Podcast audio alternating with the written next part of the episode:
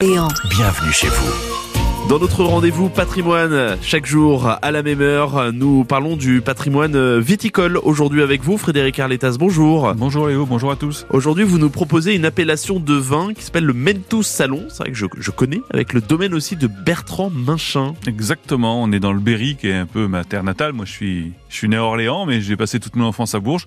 Et, et c'est vrai que le Mentus Salon est un, est, est un vignoble que j'aime beaucoup, avec des blancs euh, qui sont issus de, de, de cépages Sauvignon, Mhm. ouais, qui apportent des vins avec une belle tension, une belle minéralité, euh, quand c'est vinifié euh, en cuve inox, et puis quand c'est travaillé avec un peu de bois euh, sur des élevages un peu plus longs, eh bien on a des Sauvignons avec beaucoup plus de gras, beaucoup plus de rondeur, qui peuvent très très bien accompagner les, les, les grands poissons euh, nobles que, comme le turbo, la sole, euh, le Saint-Pierre, etc. Et tout cela, donc, ça, ça fait plaisir donc à, accompagner. C'est toujours euh, bon. Moi, j'ai un bon souvenir d'un Mentus Salon, en Ouais, effet. ouais. Euh, je ne connais pas celui proposé par le domaine de Bertrand Minchin. Bertrand, donc. il s'est installé dans les années début 90. Il était agriculteur. Euh, son papa avait une ferme enfin, voilà, céréales, céréalier. Et donc lui, il est sur la commune de Cross. Alors Cross, sa cave est à, est à Cross, mais c'est complètement à l'opposé de Mentou, puisqu'il faut qu'il traverse Bourges pour après aller à Mentou Salon.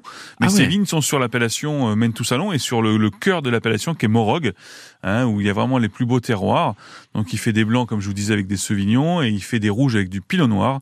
Euh, et des rouges, euh, je peux vous dire que c'est rouge euh, sur sa cuvée Célestin no- notamment, des, des grands vins de garde. Voilà, il faut pas hésiter à, garder un peu les, les vins que tout le monde pense qui doivent être bu jeunes. Voilà. Et forcément, ces vins-là, le vin rouge notamment, on le consomme avec quoi? Eh ben, euh, on est sur des pinots noirs, donc on peut aller sur de la volaille, on peut aller sur du veau. Euh, faut éviter le gibier parce que là, par contre, je pense qu'il y aura pas assez de structure et de puissance pour accompagner le sanglier ou le cerf.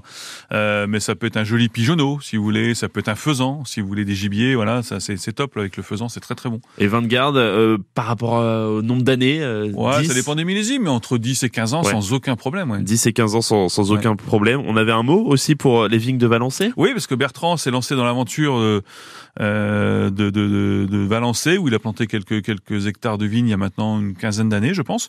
Voilà, et donc blanc et rouge, un peu de rosé aussi sur Valençay. Et il faut savoir que Valençay, c'est la seule appellation en France qui a le droit, enfin c'est la seule commune qui a deux appellations, et pour son fromage, et vrai. pour son vin. Voilà. Ah, c'est intéressant ça. Ouais, ouais. Et donc, euh, il fait des vins magnifiques à Valençay, un peu plus light, un peu plus souple, euh, mais c'est très intéressant de goûter ces Valençay également. C'est le Clos de l'Orme. Le Clos de l'Orme. Donc, merci euh, pour ces euh, retours, euh, Frédéric Arletta. J'imagine que l'ensemble de ces vins sont disponibles à votre carte. Ouais, bien sûr, ils sont ils sont au restaurant et Au restaurant le week-end à Chessy. Donc, si Exactement. on a envie de, de les découvrir, ce sera avec grand plaisir. Merci beaucoup, Frédéric C'est un Arletta. plaisir. À Et à bientôt. très bientôt sur France Bleu Orléans.